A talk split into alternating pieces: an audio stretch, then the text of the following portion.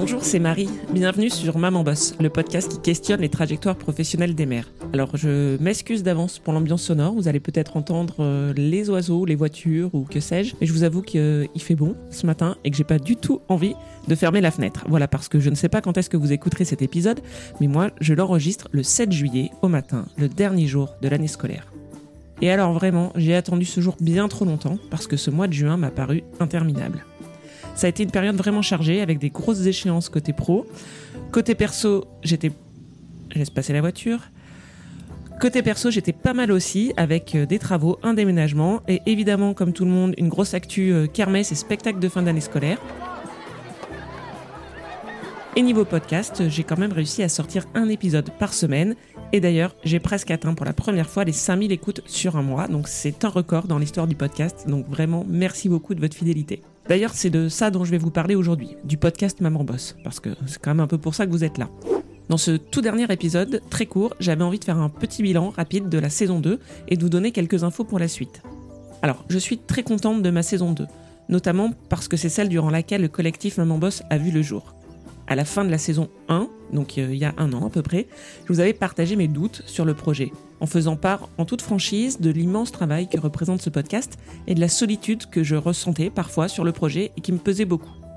À partir de là, donc j'ai réfléchi l'été dernier à l'orientation que je souhaitais donner au projet et je vous ai lancé un défi un peu fou dans la bande-annonce de la saison 2 en vous disant que je voulais que Maman Boss devienne un projet collectif. Quatre femmes ont répondu à mon appel.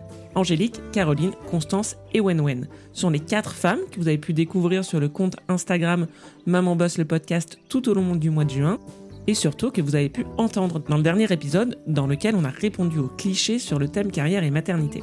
Alors, ça sert à quoi un collectif? Est-ce que ça m'a vraiment libéré du temps? Alors oui et non. Oui, parce que les bénévoles ont pris en charge certaines tâches comme la rédaction des textes de description des épisodes sur les plateformes.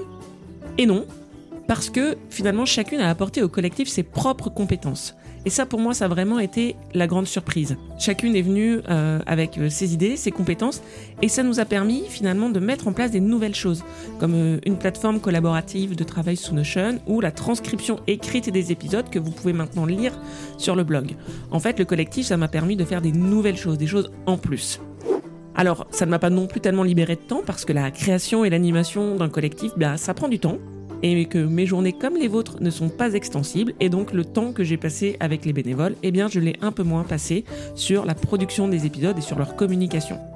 Ça s'est parfois ressenti sur les écoutes de la saison 2, en toute transparence.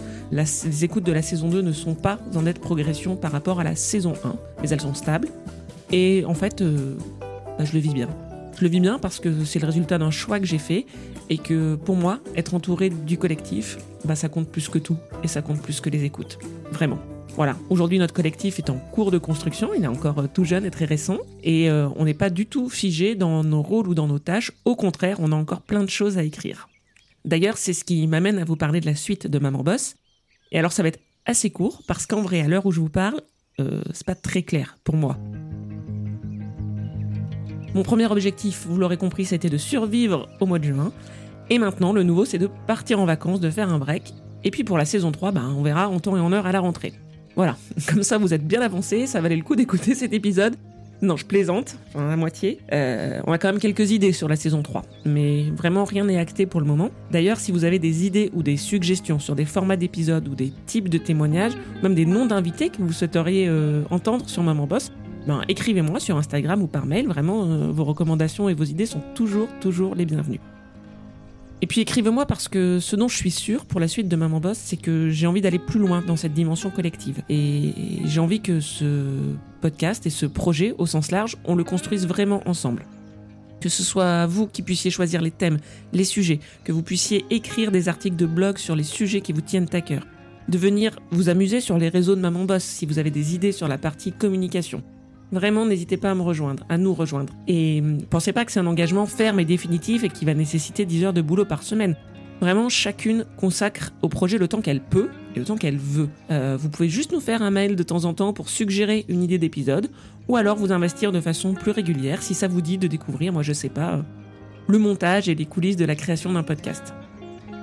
Je vous cache pas que... Voilà, une autre voiture. Ai-je besoin de le préciser?